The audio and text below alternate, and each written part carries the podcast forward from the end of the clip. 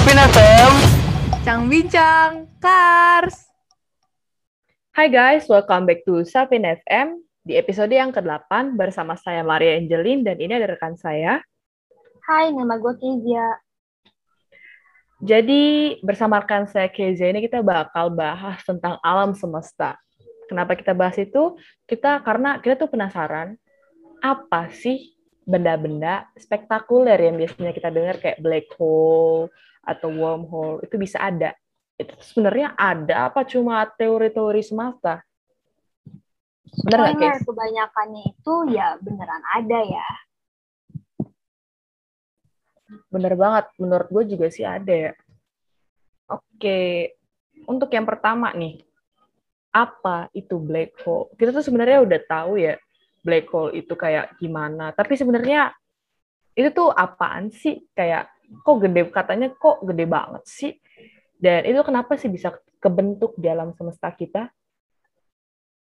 Ya, kita bisa pakai banyak kata ya buat ngejelasin apa itu black hole. Tapi ya tingkatnya, black hole or lubang hitam itu benda luar angkasa dengan gaya gravitasi yang kuat banget, paling kuat di alam semesta kita ini. Dah otomatis loh, kalau uh, gaya gravitasinya tuh ekstrim, terjadilah hal-hal aneh kepada benda itu. And ya, yeah, betul. Salah satunya itu uh, berkaitan dengan cahaya, or rather the speed of light. Say kita pancarin a beam of light yang super terang, super kuat ke black hole.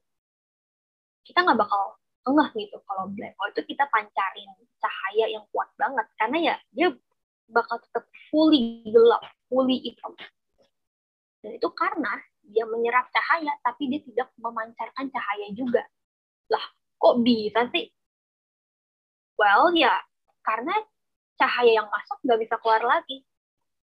Karena escape velocity-nya black hole itu lebih besar daripada kecepatan yang dimiliki si cahaya, yaitu 300.000 km per detik. Wow, itu keren sih ya buat gue, dan mungkin buat Angel juga keren. Menurutmu gimana, Jo? Iya sih, menurut gue keren kayak, gue kira black hole tuh cuma semata-mata yang kayak tempat pembersihan alam semesta gitu. Ternyata dia tuh punya sisi lain yang lumayan spektakuler ya bagi kita pendengar-pendengar yang awam gitu. Gue nggak cuma pendengar awam, Albert Einstein aja, salah satu fisikawan terhebat yang pernah hidup di bumi aja, saking terpesonanya, oh bukan terpesona sih, saking kagetnya sama skill-skill yang dimiliki black hole ini tuh, dia tuh sampai nggak percaya kalau black hole itu beneran nyata. Isn't that crazy? Kayak keren banget gak sih sampai kayak Albert Einstein aja nggak percaya gitu sama keberadaan ya kan? black hole. Iya nah, sih. tadi kan lu juga nanya pembentukannya gimana? Well, jawaban singkatnya kematian dari bintang. Jadi um, ada banyak ukuran dan jenis bintang ya, tapi gue cuma bakal kasih kasih uh, secara gampang. Ada field star yaitu brown dwarf, ada red dwarf bintang ya yang nyaris nggak jadi bintang, tapi tetap dihitung bintang ya. Dan ada juga yellow eh, contoh yellow dwarf itu adalah uh, matahari kita yang kita sayang dan kita cintai. Dan tapi ini yang seru nih, giant and super giant. Mereka yang bisa menghasilkan black hole pas mereka mati. Kenapa? Ya karena masa mereka itu lebih dari 3 to 10 solar masses. Ya, itu ukuran minimum yang dibutuhkan buat membentuk black hole. Jadi cerita itu gini, mereka pas sudah mau meninggal nih ceritanya, mereka bakal membesar. Dari pembesaran itu mereka bakal meledak menjadi supernova yang indah banget. Tapi nggak cuma supernova nih yang disisain nih ya, ada juga intinya, or well, bukan inti dari bintang lagi sih, udah jadi satu benda yang baru, itu black hole. Jadi masa bintang raksasa dikompres ke tempat yang paling juga ya minimal lebarnya beberapa ratus kilometer. Itu ibaratnya udah kayak lo muatin satu gunung Everest ke dalam cangkir kopi. So, ya, ini salah satu faktor lagi kenapa Albert Einstein nggak percaya dengan keberadaan benda astronomis ini. Gimana, Jo? Keren banget juga ya. Gue kira pembentukannya tuh kayak semata-mata cuma ya kayak planet yang melebur-melebur gitu. Ternyata dia tuh berasal dari bintang yang udah mati gitu ya, Kes? Betul. Oh iya, ngomong-ngomong tentang black hole nih, Kes. Biasanya sih gue denger-denger ya orang tuh kayak bicara tentang wormhole. Jadi wormhole itu sebenarnya apa sih? Dan kenapa itu bisa ada? Nah, jadi nih ya, wormhole itu basically jalan pintas dari dua titik. Oke? Okay? Tapi pintas yang kita membahas itu namanya Einstein-Rosen Bridge. Seperti jembatan lainnya ya yang kita bisa pakai di bumi, ada dua titik, titik A dan titik B. Anggap aja titik A itu black hole, tempat kita buat masuk. Dan tempat kita keluar itu namanya white hole. Lah, kenapa white hole sih? Kenapa nggak black hole lagi? Karena kita nggak bisa keluar dari black hole. Ya. Titik kita masuk, ya kita masuk. Nggak bakal keluar lagi. Jadi ya keluarnya lewat white hole. Kita nggak bisa masuk lewat white hole, kita cuma bisa keluar lewat white hole. Nah, jadi ya, eh, jembatan ini itu kedengerannya kayak, wah, bagus nih, ada harapan. Eh, enggak juga sih ya sayangnya. Eh, karena jembatan ini itu membunuh gravitational pressure yang dihasilkan dari uh, singularity masing-masing pole ini itu uh, cukup kuat buat membunuh manusia dan bahkan menghancurkan material material yang kuat. Jadi kita nggak bakal bisa lewatin. Dan yang kedua, dibutuhkan waktu infinite untuk menyeberangi jembatan ini. Jadi kita semua akan keburu meninggal dahulu sebelum kita bisa keluar dari jembatan ini. Dan yang terakhir adalah belum tentu juga wormholes ini itu berotasi. Ya. Untuk mendapatkan wormhole yang bisa terbuka dan tidak tertutup dan collapse in on itself itu dibutuhkan black holes dan wormholes yang respectively itu berotasi. So far kayaknya kita belum menemukan bukti kalau black hole dan white hole itu berotasi. Jadi untuk sementara kita harus nge-abandon teori menakjubkan ini.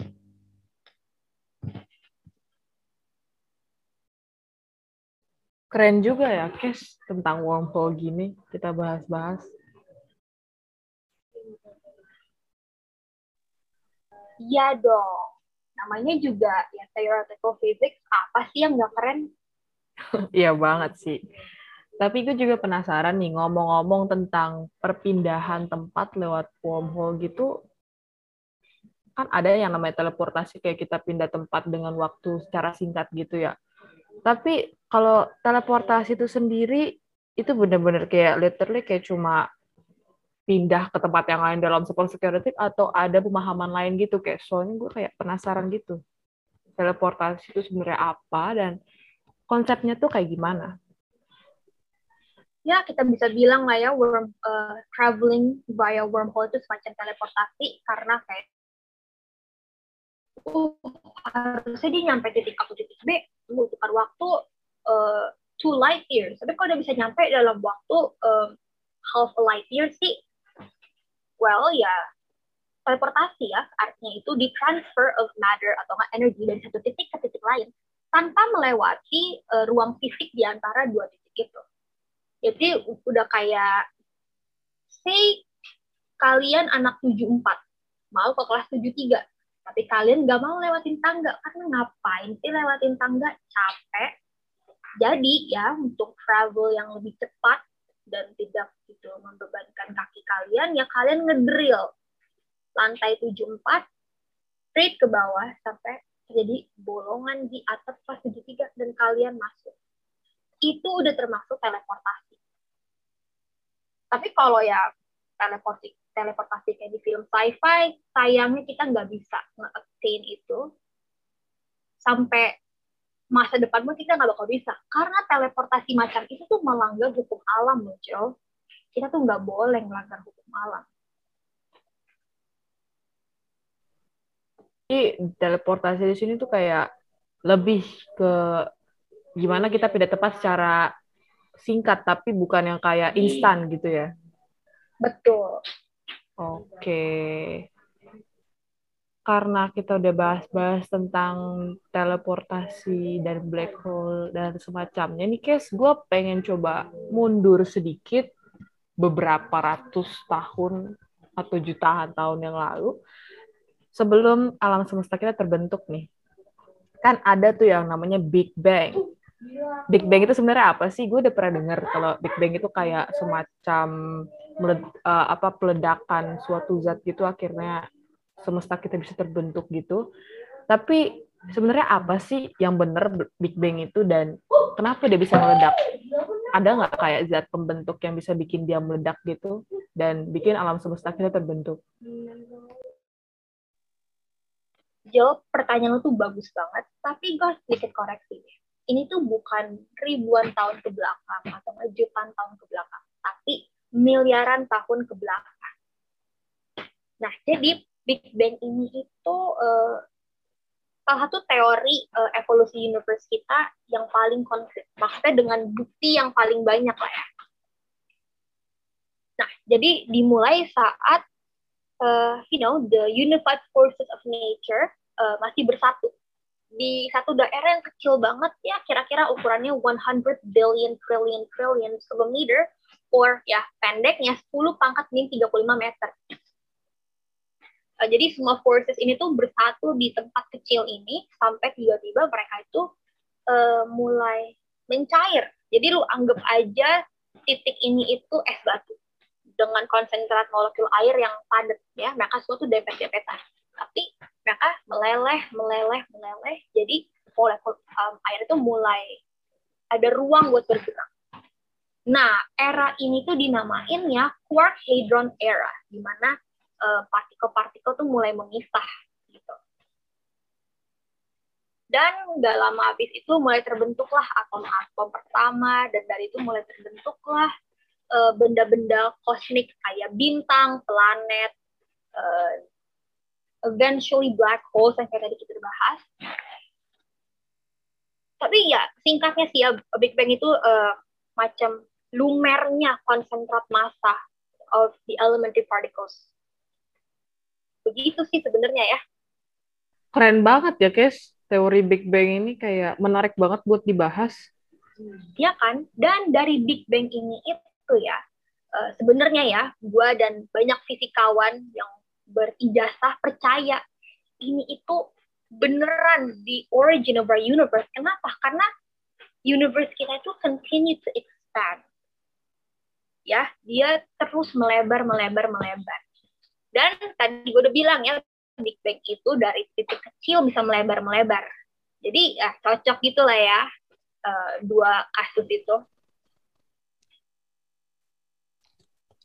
Iya sih, kayak gue kira Big Bang tuh kayak cuma ya semata-mata duar gitu terus selesai ternyata dia tuh kayak ada semacam apa tadi namanya pelebaran alam semesta ya ini sih bizarre tuh karena kayak beberapa tuh terjadi dalam hitungan detik-detikan dan beberapa terjadi dalam waktu kayak ratusan ribu tahun dan mungkin jutaan tahun lama juga ya kayak pembentukan bumi kita. Betul. Oh iya, Kes. Kan katanya waktu itu dimulai pas Big Bang itu meledak. Jadi sebelum Big Bang, waktu itu ada nggak? Ya, sebenarnya sih ya yang bilang sebelum Big Bang itu nggak ada waktu ya the late Stephen Hawking. Uh, uh, dia berkata kalau Big Bang tuh basically kayak black hole yang kecil. Ya karena uh, black hole itu kan uh, masa masa besar yang kita pack dalam volume yang kecil. Maksudnya dalam kayak ruang yang kecil gitu. Dan Big Bang ya essentially juga kayak gitu ya. Wah nih partikel-partikel ini yang kecil-kecil gini kita pack dalam tempat yang super duper kecil. Terus dia macam kayak ngeevaporasiin gitu dan cara melebar. Ya dia berpikirnya sih begitu. Dan karena itu sorry dan karena di black hole waktu itu berhenti dia juga berpikir kalau oh ya pasti Big Bang itu ya waktu juga berhenti. Nah tapi itu teori dia. Dan considering dia orang yang pintar uh, gue rasa sih teori dia juga masuk akal ya tapi ya selain teori dia itu juga ya fisikawan emang banyak yang bilang kalau kita tuh nggak bisa menentukan ya eh, nggak uh, tahu gitu maksudnya ya sebelum Big Bang itu ada waktu apa enggak karena ya kita tidak bisa mengobserve waktu sebelum Big Bang terjadi. Ya juga ya. So it's karena all gue mulai uh, waktu itu pas ada Big Bang ya. Iya sih. Oh iya. Karena Big Bang itu udah kayak meledak gitu kan mulai-mulai bermunculan planet-planet ataupun benda-benda luar angkasa yang spektakuler kayak yang kita omongin tadi. Gue mau nanya, kenapa sih rata-rata kayak benda-benda di alam semesta kita contohnya planet itu bentuknya bulat, nggak kayak persegi atau segitiga gitu. Kenapa rata-rata kayak bulat gitu? Disebabkan oleh satu hal yang namanya gravitasi dan gravitasi itu menyebabkan surface tension. Nah, hal ini tuh mau ngekompres benda bermassa tinggi sekecil mungkin ya, dengan ruang kosong sesedikit mungkin ke segala arah. Nah, bentuk satu-satunya di dunia ini dengan permukaan sorry, dengan surface area sekecil mungkin buat you know an enclosed volume itu a perfect sphere or globe yang sempurna. Tapi ya nggak semua benda bermassa tinggi itu berbentuk globe yang sempurna juga karena ya kebanyakan benda-benda bermassa tinggi itu berotasi. Dan ya karena mereka berotasi dan karena adanya gravitasi juga, mereka tuh suka kadang-kadang kelihatannya lebih lonjong atau nggak lebih gepeng. Um, ya gaping atau lonjongnya sphere-nya ini tuh tergantung oleh axis of rotation dia. Kalau dia axis of rotation di equator, ya dia bakal bentuknya uh, spheroid, sedikit gaping gitu. Jadi equator dia itu lebih uh, panjang daripada north south pole-nya. Sedangkan kebalikannya nih buat objek-objek yang berotasi uh, kebalikan dari yang spheroid itu ya dia bakal bentuknya prolate di mana North and South Pole-nya bakal lebih panjang atau lebih besar daripada equator-nya. Gimana Jo? Udah kejawab belum Jo? Lumayan ya, soalnya masuk akal juga sih karena gravitasi. Kalau misalnya nggak ada gravitasi, kita masa terbang gitu kan? Kayak ya, bentuknya ada... bakal nggak karuan juga sih. Iya, kayak nggak berbentuk malah ya kalau nggak ada gravitasi gitu. Kayak slime. Iya juga sih. Karena kan kayak bebas aja gitu, kayak melayang di luar iya. angkasa. Oke, kita bakal eh ini kayak gue penasaran aja nih. Kita sih makin maju, tetapi sebenarnya kayak kurang efisien bagi manusia. Jadi tuh kayak sebenarnya kita tuh bisa lebih dari ini, tapi apa faktor yang bikin kita kayak kehambat gitu? Teknologi kita kayak kehambat gitu majunya. Menurut tuh kenapa? Ya teknologi kita tuh sebenarnya emang maju yang kayak lu bilang tadi ya Jo. Tapi seperti yang gue udah sampaikan tadi, universe kita itu it continues to expand, forever expanding. And at some point in the future, uh, saking jauhnya ya expanding itu, kita nggak bakal bisa ngelihat um, our neighboring galaxies yang gak satu cluster sama kita. Bakal ada satu titik di juga sih ya.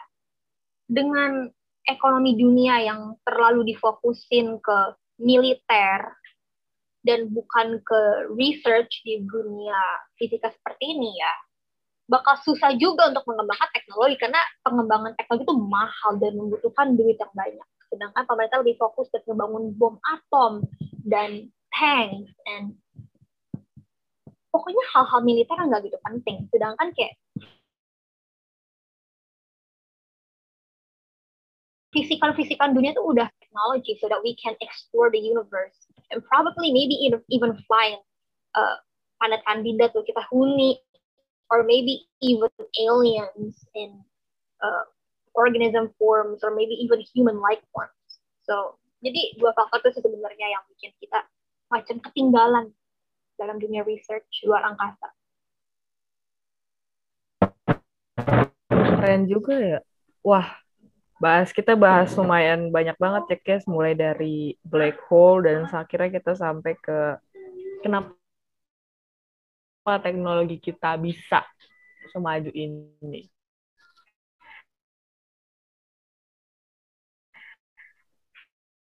Oke okay, guys, Belum di ujung acara.